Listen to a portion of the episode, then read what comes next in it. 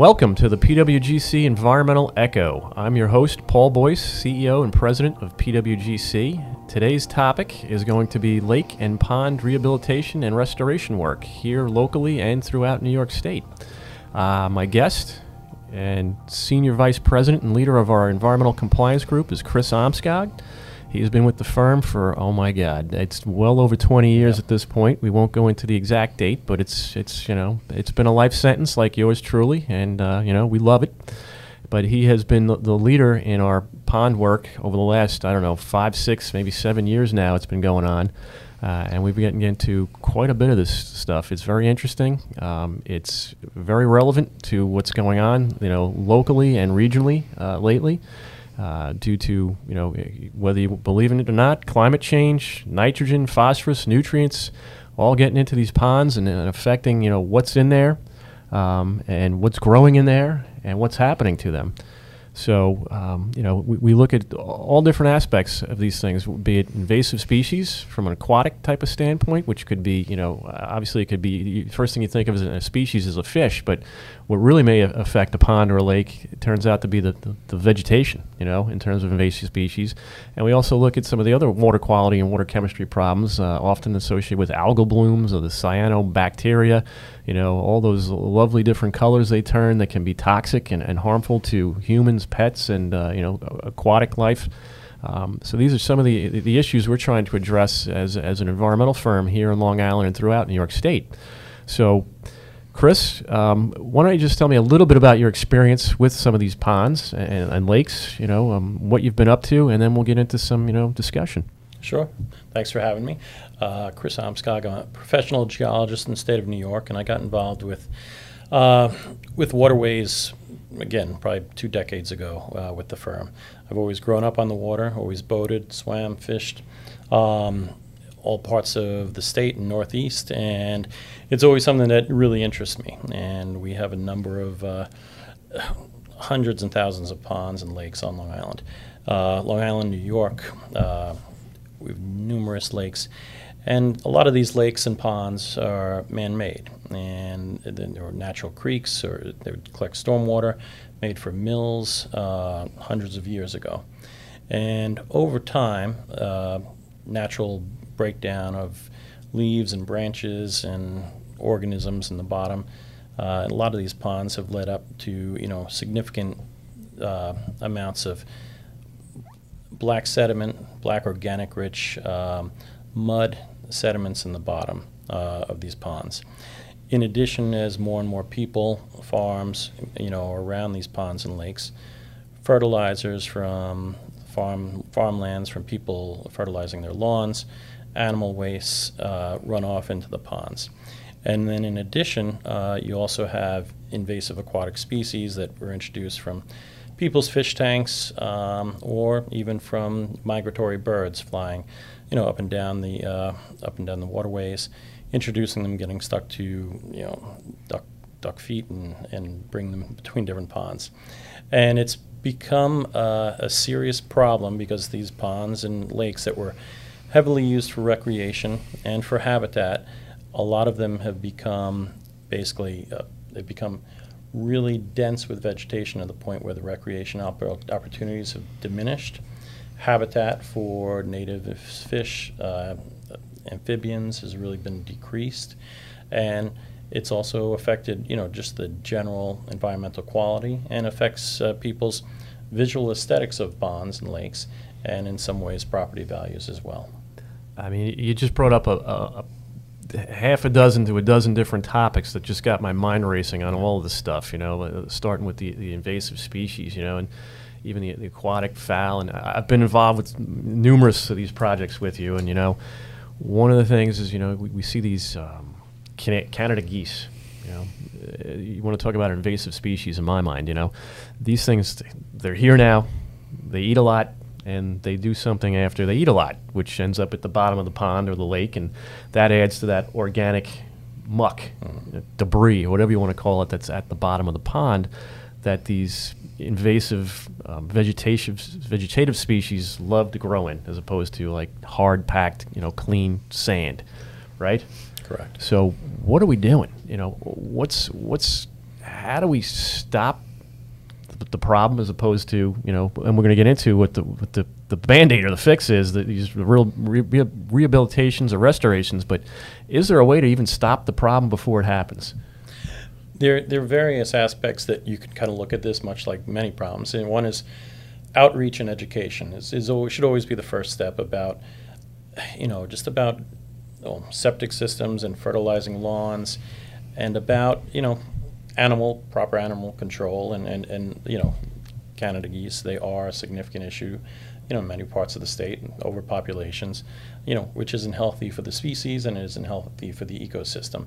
Um, unfortunately, over you know hunting them, I don't think is is really going to be a, a, that that's a, a, tricky one, and it's not just uh, um, Canada goose uh, excrement, which is the problem. Yeah. But um, it is it's a number of issues, and you know what we're seeing is a big step they've taken in, in parts of, especially the Adirondacks, has been education and outreach and signage and even permitting. You know, you bring a boat and you want to put it in Lake George, they have they have stops that you have to go and wash your boat out. Sometimes you're even checked and before you're even given a sticker before you can put your boat in those waterways. Because the concern is that you'll have something on your trailer, on the boat, in the bilge, uh, in invasive species. Yeah, I've, get Chris, I've. I've heard people with even Yeah. fishing equipment, the, the anchors on the boat, the lines, you know, everything. It's like Those all get checked. I was in a regatta in, in Lake George a few years ago, and we had to bring, brought a boat from Long Island up there, and, and we had to clean out everything with a mild bleach solution, then have it inspected, you know, visually inspected before we were allowed to put the boat in the water. So that is that is one of the first steps of you know it's kind of education and institutional controls to kind of limit to limit potential spreads that would be for invasive species but then also for that you want to educate people about the negative effects of nutrients nitrogen phosphorus you know you know from also from laundry cleanser, cleansers as well that uh, when they go in the dry wells or runoff they, they flush into flush into the lakes and those are big contributors to uh, blooms you know that, that initially you get you know you hear things down here in the bays red algae brown algae mahogany tide uh, but then they also you have uh, blue green algae which are known to be toxic. Um, and a lot of these things although many of the algal blooms don't really have an immediate health effect on humans. A lot of them do kill off a lot of the clams, oysters uh, that are on the bottom, which are filter feeders, and also clean the bays. This is salt water now we're getting to, uh, as opposed to ponds. So there is a uh, an effect, you know, a domino effect where where you start to wreak havoc on a little bit of the population and the habitat, and that in, in chase causes detrimental effects to other parts of the ponds and lakes as well. I mean, you, you touched on a lot again, and it goes back maybe a couple of podcasts ago. We, we talked about nitrogen from sanitary systems, from homes, you know, being a, a major problem down here on, on Long Island. You know, um, we're putting it all into the ground, into the groundwater, and ultimately it's flowing, you know, ended up in these surface water bodies as, as a nutrient source, and it's just, you know, like fertilizer for, you know, an invasive species. Um, you know, but the, you brought up another point. You know, how, how this stuff gets there in the first place. You know, a, could come in on a, on a bird or a fowl, or it could come in on a boat.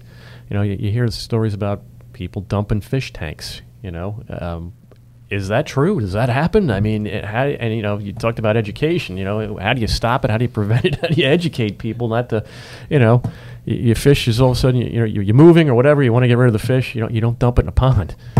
The invasive species is a that is how most of it, you know, most scientists think they, they got there by fish tanks and, and people would, you know, when they get tired, they dump their fish tank in the street. You'd have some uh, weeds kind of grow down, go down and wash into the local pond. And one of the things that's been done to stop that, uh, you know, fish stores are, you know, limited on what what aquatic plants they could sell, you know, in order to minimize that impact. But once it really gets into once a once a something like an aquatic invasive species gets into a, a lake or a pond or a river system, it, it is a tricky thing to you know totally eradicate. Um, and it, we can talk about you know some of the methods a little bit later. But the invasive species that, that's generally brought in through through fish tanks, there are stories about you know you know about boating and, and bringing it through boating and, and and migratory waterfowl as well that, that introduce it. But you know, they, they say the main reason is the main cause is, is fish tanks and and um, and what people have brought in. It looks nice in their fish tank. It, the same reason it grows very well in a fish tank. It's very hardy. It's it's hard to kill. It you know it thrives on nutrient rich. So the, the, fish in the fish tank, it the nutrients that the fish let off, it you know it'll cause those aquatic invasive you know, aquatic weeds and, and, plants to grow really well. Is why they do very well in a pond or a lake where it, you do have lots of nutrients and you have this you know layer of soft, um, soft organic rich, soft sediment in the bottom, which again, it, it's very easy to take root in those materials.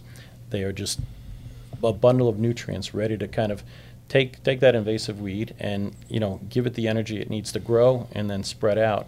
And you know we've seen we've seen pictures of lakes and ponds and been in lakes and ponds where Mhm. unfortunately you can't cast a fishing pole because you can't reel it back. You can't kayak. You can't Nope. canoe Can't swim. it is it's almost to the point where you could walk across the uh, not necessarily lily pads but the weeds floating at top so uh, it has become uh, you know a major problem in you know suburban areas um, not as much in you know rural areas yet but you know it, it's something that is spreading and it is better to avoid once you have the problem it's much better to find ways to avoid it through education permitting uh, before it gets there because then the remedial efforts and the cost unfortunately get you know get driven significantly higher and the permitting requirements Now, most of these invasive species, if I'm not mistaken, generally grow in more shallow water, right? And here in Long Island, we have a lot of ponds that are maybe less than 10 feet deep, lakes that are less than 10 feet deep. They're pretty shallow. So this Correct. stuff, you know, it's getting plenty of sunlight down there. And, you know, is this a similar issue upstate where you may have some deeper lakes? It, it, it doesn't, you're not going to have the problem in, at least in deeper lakes, at least in the deeper portions of lakes. You'll get it uh, skirting around the outskirts of the, the ponds and the lakes. Um, but you will get it in the shallower lakes. And like you said, 10 foot is generally the, the depth at which photosynthesis and, you know, the plants really have a hard time getting started if they're deeper than 10 feet due to photosynthesis. You also have the, the thermal, um, thermal segregation of the waters in deeper lakes Yep. Uh, which basically you have an oxygenation issue in, in lakes and ponds. And the oxygen and, and transfer the oxygen through the lakes and ponds also are one of the things that help break down that organic rich, uh, organic rich layer at the bottom. So once a pond or, or a lake, once a lake is deeper than 10 feet, generally the deeper parts of the lake are are immune to these, at least the invasive species, but you will get it around the perimeter of the lake. how do we treat the stuff? How do we get rid of it once it's in there? You know, I know there's numerous techniques, technologies, methods, um, means to, to, to, to get this stuff out and try to keep it out. But um, you know, what are we seeing that's effective around here? What are we employing these days? You know, what hasn't worked so well? You know, what are your thoughts on that stuff? it, it's you have to look at each system independently and figure out what are your limitations and, and some of those limitations are going to be um, one there are going to be permits involved with uh, state local possibly uh, federal agencies to see what you're allowed to do you're going to have to look at the lake and the pond who is the owner who are the surrounding owners and generally you need a, a, a consensus on how you're going to treat this so you, you need to get uh, buy-in from the stakeholders on treatment. You need to look at, you know, if there are any specific uh, uh, fish, wildlife that, you know, are, are critical or endangered in the area, uh, and that might really limit some of these options in, as far as how you move forward. And time frame, schedule, and then cost, uh, you know, how are you Oh, going to yeah. cover these things? Those are all uh, factors that have to be taken in, taken a look at in each each application. But um, generally, you want to really evaluate the lake and pond. How big is it? How deep is it? How thick is that muck layer? How dense are the weeds? What is the uh, turnover rate, which is a big one of the of the lake system? I mean, Uh, turnover in terms of like the residence time of water in there, how long it takes to, you know, to volume of water in the pond or lake to turnover. It goes from, you know, Exactly. Okay. Uh, that turnover rate, if it's a very slow turnover rate, you know, then some options that have been employed successfully are use of uh, herbicides to basically, uh, you know, broadcast in the lake uh, at the right time of year when those plants are really absorbing absorbing the uh, herbicides. You could broadcast them, and you might have to do this every few seasons. But if you do it the right time of year, and if the turnover of the lake is slow enough, uh, meaning once you put that herbicide in the lake, you don't want it to just wash right through the lake Yeah. system and go downstream and not be effective. So you really need to understand, you know, the science and your inputs and outputs of the lake. But herbicides are a proven method to deal with it. They do have their downsides, and again, you have to look at the ecology of the lake and the lake system before you do that and get permits. Um, there are other options such as going out there and, and just hand pulling the weeds. That's a that's a very uh, labor intensive, and again, it's not going to be a permanent fix. It's going to need to be maintenance time after time, but that is something that can be done. There are mechanical uh, rakes and floating rakes where you can go in and rake the weeds up, and that does help. That's But mechanical harvesting is what I Correct. believe it's called, right? correct. I don't want to say we're mowing the lawn, but we're uh, yeah, no, you're mowing, basically mowing the lawn of the lake, and, and it's it's it's very effective in the short term, and and that's one of the other limiting factors. You really have to figure out your stakeholders. Do they mind doing like maintenance activities? Is that something that they want, or do they really want to try and kill off the weed as as much as possible, and then have a very you know, reduce the maintenance required to control it? So some other issues that have been employed have been using fish such, as carp to go in and ah, eat the, the, the grass carp. Yeah. Yep. And that works for a while until the carp get old and lazy, and then they don't they don't tend to eat as much. Um, we're also looking at technologies such as you know putting putting mats over the weeds and basically starving them for uh, Benthic sunlight. mats. Yep. Yeah. and that is a fairly fairly easy low cost option but it, again you can only do small portions of the lake at once and those do need to be moved and, and the weeds will eventually come back um, other options include introducing oxygen to the bottom muck layer um, to break down that uh, the, the organic rich material a little quicker uh, this has been employed in some places uh, that we're looking into to see you know there are definite limitations on on that technology, such as turnover and, and how quickly the water is moving and how thick the muck layer is. So that's something that can be explored. Uh, the, the probably the best way to control the weeds in the long term is to remove that uh, organic rich layer from the bottom of the lake or pond.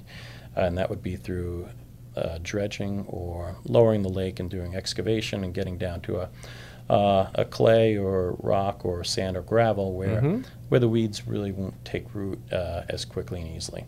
Uh, so those are the main methods that are being employed. What about well? The one other thing you didn't Yeah. mention, I've I've I've heard, I haven't Yeah. seen it, and we've discussed it, is freezing. Right? Yes. Does does, Yep. does that work? Is that practical? I mean, is, unless it's got to be like you know in Ant- Antarctica or someplace where it's cold enough to do it. It does work, but in, in let's say, in my discussions with uh, DEC, they've had some success in way in the northern part of the state where they could lower, basically lower or drain the lake or pond over a, an extreme winter. And if it gets cold enough, and if that frost, you know, you can penetrate into that muck layer deep enough uh, to kill the weed, kill the invasive weed, kill the root system yeah. uh, then it will be effective. But it, it's um, so the geographic region that you can do that is, is, is limited, and you need a really, really harsh, long winter and, and a good uh, perma. You, need to get the permafrost down deep enough in order to you know affect where the, the roots of the weeds are. So uh, on New York City area, I, it has not been advised, and I don't think there've been any really successful options. If you lower a lake for you know for over winter, you will have a short-term effect on it. You know the weeds aren't going to come back as strong the next year, uh, and that's DEC. And we've talked about that as being like a cyclical kind of a restoration approach, um, and that is tricky to get permits for if you're looking to do it every year uh, because the, the concerns about how the uh, amphibians and, and, and other um, other animals and You know, fish would affect. we've had turtle issues. We've you know Yes. fish. You know, they're, they're you know Yeah. you, you got to be mindful. You know. Yes. So is it, you know all of those you, you mentioned you know physical, chemical, mechanical, uh, climatological type of means to you know eradicate these invasive species. And what I'm primarily focusing on here is again the vegetation, you know the weeds, if you will, the fanwort, the milfoil, you know all those stuff that's real hardy, real invasive, real prolific, especially if you have the, the conditions. Um, but what about like uh, you know we mentioned some of the, the bacteria problems, you know the water quality, um, cyano, you know I, the cyanobacteria, the blue green algae, the other the other fun stuff that gets in there, and you know I've been reading some stuff real recent. Uh, has to do with applying like hydrogen peroxide and the use of like ultrasonic type of energy. Um, eh, what kind of success are, are, are, you familiar with any of that stuff that we could share with our listeners? Yes, a lo- well, a lot of it is they're they're doing a lot of pilot tests in New York. Late, well, they're doing several pilot tests in New York to really look at the successful, how successful some of those new technologies can be, and they all have an application, at least in uh, you know a lab, and they they're seeing how they could be scaled up to really be effective on, you know, a lake or pond size application. Uh, things like the ultrasonic uh, technology. That theory is that you know as the algae starts to form, you hit it with an ultrasonic wave that causes the algae almost to sink down to the bottom, and it's no longer a problem. And same time, the you know dosing the lake uh, or pond with peroxide will have a similar effect on, on killing off the algae if it's done at the right time. Uh, they've also looked at ways to take out some of the lake and pond water and filter it uh, to get out some of the algae as well. So, uh, again, the, the, algae and uh, is basically caused by the nutrient loading into the pond. So, all these things are valid options to look at. You know, they should also be looked at is how do we control how do we control the reoccurring problem? So in addition you, to you're reading my mind, yeah. you know we're, we're, putting we're doing the band aids here. Correct. We're, we're, not, we're, not, treating the uh, the cause, so to speak. Yeah, and I think each one has an application that that would work. Uh, you want to focus on how do we treat how do we treat the reoccurring uh, source of the problem because doing that band aid year after year after year after year, oh, it's costly. Costly. it's unsightly. It's um, uh, so you know it should be part of a bigger remedial effort to look at where the source is coming from and how do we how do we change practices or sewer or what maybe we could design some bioswales where the road runoff is to you know so we have an upland uh, upland vegetation that absorbs a lot of those nutrients before they get into the pond. Um, so things like that should really be looked at as part of a bigger remedial approach to those issues because uh, the treatment of the blue-green algae, once you have it, um, it, it, it's, it's part of the problem, but it, you know, it, it's, it doesn't solve the problem and you're still going to have those reoccurring areas that still get the blue-green algae and the other, uh, other algal blooms that, that just really um, are unsightly and, and, and potentially dangerous.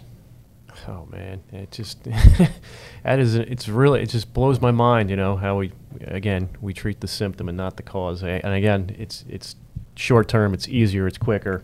You know, you get something done, and, and, but it's it's gonna come back. Yeah. You know, so it's just uh, oh, mind blowing here. Um, you know, you mentioned a little bit about the regulatory requirements. You know, obviously the state, some of the local um, agencies here in New York City, the island, upstate, you know, what are some of the real big permitting obstacles with trying to do some of these, you know, treatments or restorations or techniques that we want to employ? You know, like, like you said, a benthic mat. That's you know, it's simple. You put a mat down on top of the stuff so sunlight you, know, you ballast it so it doesn't float away, prevents sunlight from getting down there, and, and they die off. But you know, they can come back. Uh, what's involved in terms of you know convincing a, a, regulatory agency that you know this is the way to go?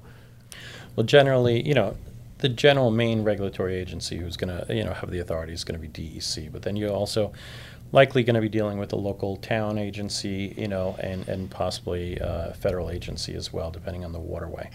Um, and DEC, I'd say their main concern is is what what remedial or restoration effort that you take how is it going to affect uh, the fish and the amphibians and uh, other aquatic life and waterfowl in that area? Is it going to have any significant effect on them or potential on animals that are downstream? what is what is going to be the effect? And and loc- the local DEC office generally knows, you know, most of the lakes and ponds in the area. It's familiar with some of the issues.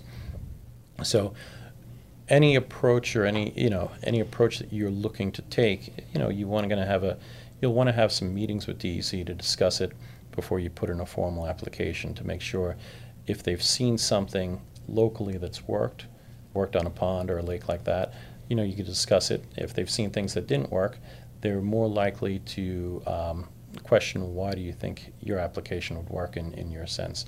There are also ways, things like uh, the vegetative mats, if it's a small enough area in the lake, you could get permits, uh, research permits to, to try it out in a small area, and it might not take as long to secure a permit uh, if DEC knows you're going to be working in a small area and, and seeing what the effects the effects are. So we're currently doing something with New York State uh, DOT uh, for some of the New York City reservoirs, looking at how Mhm. how they could possibly improve their uh, spec design for stormwater sand filters that come off their New York State DOT highways. Yep. With the purpose of how do they design the sand filters, uh, possibly with bioswales to reduce mainly phosphorus they're looking at. So when there is excrement or waste on the road that gets washed off, and before it gets into a creek that's going to feed one of the reservoirs, they're looking for ways to capture that waste, put it through a sand filter before it gets into the creek, and have that sand filter and the vegetation absorb the nutrients before it gets to the, you know, again, they're trying to solve the problem before the reservoir gets heavily laden with some of these nutrients. So that's an exciting project we're, we're working on, looking at sampling, looking at, looking at sampling the pre and post levels of, of uh, uh, during certain rainfall events to see how these sand filters are performing now, so we can help redesign and see how can they be designed even better in the future.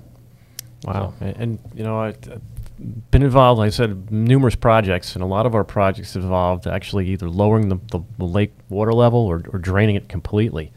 And, uh, you know, always a hot topic when you do that is, you know, what's going to happen downstream. You know, you're releasing a, a larger volume of water than's normally coming out of this thing. You know, it's, we either have a dam or a weir and we pull a few boards out or the whole thing out. And, you know, stuff, water starts flowing out. You know, there's always concerns about um, downstream dams or there's concerns about downstream water quality. Can you talk a little bit about, you know, some of the, the, the obstacles we may face if we, you know, if somebody's trying to look to, to lower the water, to maybe, as you mentioned, excavate it or dredge it or, or whatever they want to do? Yep, that's a good question. And, and one of the projects we recently worked on had to do with lowering the water. And we had to, before we were even able to think about lowering it, we had to uh, do basically a dam safety evaluation of, of, of the condition of the existing earthen berm dam to ensure that in the process it wasn't going to give way and things weren't going to go out. So that was the first uh, first step in doing that. But then once that was done and we were getting permits to actually lower the lake, we had to really concern ourselves with things such as turbidity, uh, because you do have a pent-up amount of uh, sediment in the lake, and, and you don't want to just move the problem somewhere else. So that's a big, Oh, yeah. a big issue that uh, that DEC and, and nearby, you know, communities and, and you know, property owners are, are worried about. Some of the other things that should be thought about in advance, especially if they're sensitive uh, fisheries downstream, uh, will be what effect is lowering the lake going to have on the, the temperature of the water downstream. You have certain fish that uh, that need certain spawning temperature, certain spawning uh, range for effective spawning, and they need you know clean, sandy, gravelly bottoms as well for spawning as well. So, um, so those are some of the things that you have conversations with DEC about, and you you talk to their fisheries people and to understand what's downstream, what what are going to be the significant limitations, and, and when you go to the design, how are you going to lower the lake, how are you going to lower the pond. You better understand what engineering controls and That's where I came in. That's, Yep. that's, I know more about Need- that than the need to be in actual, you know, the issue with, you know, turbidity downstream. Yep. You know, what are we doing to the, the fish, the turtles, the frogs, the eels, you know? And then they also have limitations on the time of year that uh, they'll you should raise or lower the lake because once the turtles and on- once things start to hibernate for the Oh, yeah. winter, you have you don't want to be adjusting the water level, you know, before or after uh, the hibernation. So you really need to time the time the lowering, you know, effectively. So so you're not having having a negative effect on on creatures that do winter and burrow into for the season. So those are the main, you know, turbidity, temperature, and kind of the seasonality and the timing of when you lower those things. You know, really, really, you're going to be you know the key drivers.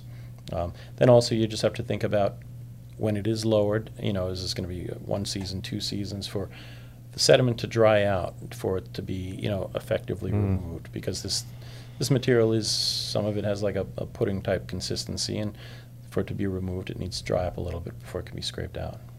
Uh, that's that's a very good point. You know, dealing with the stuff, and once you get it out of the pond, you know, what do we do with it? It uh, usually part of the DEC permitting process. We're going in and we're taking sediment samples. Um, sometimes we do it when the lake's frozen. We walk out there, drill a hole like we're ice fishing. Sometimes we go out in a small boat and we grab uh, sediment samples from uh, various areas of the of the lake bottom.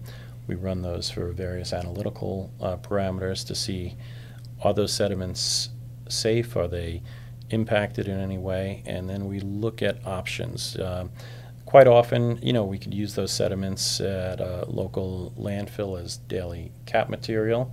Um, we have been looking at ways to reuse them in town and county parks. Uh, we were just very successful. I think, uh, from what I understand, it might have been the first New York State DEC beneficial use determination to use some of these sediments in an agricultural setting.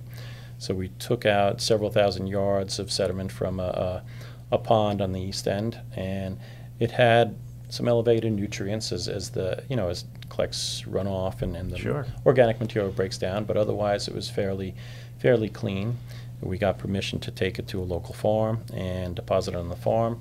That farmer now is going to till it into the topsoil, and it's going to reduce his need for adding additional fertilizer that he would have had to in the past. So- Beneficial Yep. use, huh? Yep. So we're very excited about that, and hoping that you know that could be a model going forward. Because one of the limitations, as we talked about, it being the cost. Yeah. The generally the main limitation on on excavating or dredging ponds is it's going to be expensive to get rid of the material. Uh, it, it's so if we could find ways to find alternatives to disposing of it or paying to landfill it, you know, and, and, and those are beneficial alternatives. We see that as being being a step in the right direction towards helping remediate or restore additional ponds throughout the state.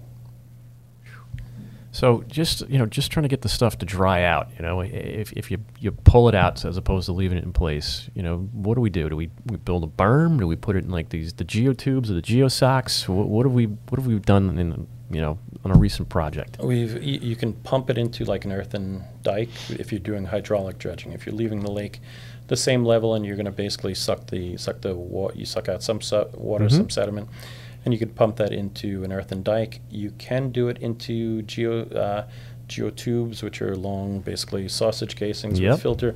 Uh, depending on the sediment size, it, they could clog up fairly quickly. So that has to be, excuse me, that has to be looked at in advance to make sure uh, it's not going to not going to fail upon implementation.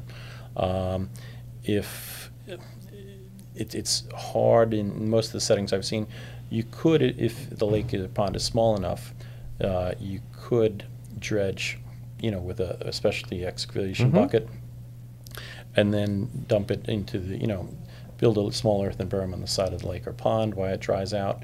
Um, there are also options depending on how quickly the project needs to move. You could mix certain uh, kiln dust and other things with it to dry it out quicker if need be, if you need to get it up and away from the lake or pond site quicker, uh, so you could restore, you know, the lakeside area. So. You're, you're leading me to more questions. You know, like when we, we pull this stuff out of the out of the pond, you know, and we want to put it someplace to dry or, or store it. You know, oftentimes there's there could be odors as it's drying. There could be dust. What do we do to, to mitigate that stuff, especially if it's you know in an area that may be surrounded by residential or you know businesses or, or somebody that's that may be affected. If it's odors, I mean, it, depending on, you, you could always cap it with plastic, you know, temporarily. Uh, the other thing that could be done is, is quickly go and, and plant some seed on it, so it, it kind of, I don't know, it almost, then it crusts over, you get some vegetation, you could crust over. Uh, we, a recent project, we were worried about the odors as the lake went down Yeah. and the weeds died, and it turned out to not be as a significant event as we thought because we lowered it in the, you know, by the time, by the time things lowered in, you know, in the fall, you know, people's windows were more closed and, and the, the odor from the breakdown was not as strong as we anticipated. So it, it just didn't have the effect. So we haven't seen the odor being an issue. Uh, as for dust, a lot of these piles, you know, if they are uncovered, when they're dry, they'll start to catch, get some vegetation uh, naturally, and that reduces the dust as well, and hasn't hasn't really been an issue. Um, transporting them again is is is tricky just because they are very soupy to begin with. Yeah. So, so you, we've done things such as lined, uh, poly-lined trucks um, that we've had to do to make sure when the truck drives down the street, you know, things aren't seeping out, and, and uh, you know, specialty, you know, the truck goes off on, on uh, riprap to, and cleans off the tires, so we're not traipsing things in the neighborhood. So it depends on the setting uh, and, and, you know, what, how to design the, the removal process. So going forward, you know, what, what's what's the grand scheme? What's what's the, what's the plan? You know, Uh, how do we afford to, to you know restore these ponds? How do we afford to prevent them from getting to this posi- place? I mean, obviously sewering and innovative alternative sanitary systems to remove night. We know that, but what else can be done? The state is a, a state DEC is doing a lot of outreach. Uh, they have you know groups dedicated to trying to address the issue, community groups and, and there are other uh, community activism groups that are kind of trying to educate as well. Um, but it should it, it's going to need to be completed on multi multi levels of you know government, community groups, stakeholders. Yeah, this, this is not a magic bullet or a one size fits Yeah. all. I get it, but Yeah, the sewers and uh, a combination of reducing or, or applying fertilizers when it's best best to apply them, so you're reducing runoff. Um, sewering, you know, areas that are close to water bodies, where the groundwater is is negatively affecting them. Those are going to have to be major steps in in any kind of long-term, you know, lake restoration. As far as the invasive species, you know, um, once they're in, we're looking at, you know, for several clients right now, we're looking at several options, some being short-term and some being long-term, because again, some of the larger options and excavation and dredging are quite costly. So we- we're, we're seeing if there's a a two-tiered approach where you could have a short-term gain, you know, as you're, as you're building up to, to the final, you know, final dredging or excavation of the pond. Um, We've discussed some things with DEC as far as maybe some ponds we could possibly make deeper, so therefore, uh, deeper area ponds, y- you may get some around the perimeter, some weeds, but the deeper areas will be fee- free from uh, weeds and invasives. So, you know, you could still enjoy a large portion of the pond as recreational Hmm, use. So what do you do with the material you mucked out 'em to make to make them deeper? That's up to that's up to the Yeah. own, owner of the pond and the lake on, on Yeah, how the could- regulator, I guess. We too. have looked at that as a way to possibly offset the cost of some of these pond remediations. And it- if the circumstances are right, it's- it could possibly be something that works. Um, Again, a lot of ponds are owned by municipalities, local Yeah. governments, sometimes by community groups and a community association. So, you know, if these, one of the best things they could do is just start the dialogue early because the permitting process, uh, you know, possibly getting grant money or, you know, getting the funding to do it may take several years. So I'd, I'd say what I've seen with many of the pond projects we've been involved in, usually it's, it's, we're involved for two to three years before any, any shovel hits the ground. You know, that's design, permitting, looking at alternative options, you know, and, and obtaining, you know, the municipality obtaining the funding sources available. So, you know, if they think they have a problem, or- even before they have a problem, just start planning, look at some of the literature that's out there to, you know, educate the community, you know, about what the downside is if they don't, an ounce of prevention is worth a pound of, pound of cure, right? So educate the community about how to avoid a circumstance like that occurring before it occurs. If it already exists, then start evaluating some of the options and see what fits your specific set of criteria and your limitations on, on then you know work with an engineer or consultant to see and, and the regulators to see what some of the options are Interesting. You know, and I hope I, our listeners get an appreciation of, of the diversity of these these the problems that some of these lakes and ponds and streams can, can face. You know, from just talking about water levels to water quality to to invasive species to you know muck and geese and it just goes on and on and on. You know, and, and I think it was a very interesting discussion, Chris. and I Well, thank you very much for having me. appreciate your time today. Uh, so I just I do want to wrap up and, and thank our listeners for joining us. Uh, we are PWGC, and this is our podcast. If there are further questions or comments, or you'd like to, you know, reach out to us, you can always get us at uh, pwgrosser.com backslash podcast. Uh, I am Paul Boyce, your host, and I, I do want to thank everyone for joining us again today. It's been a pleasure to have Chris Amskog, our Senior. Vice President of the Environmental Compliance Group at PWGC. Uh, and I hope everyone found this as educational, and informative as I have. Thank you.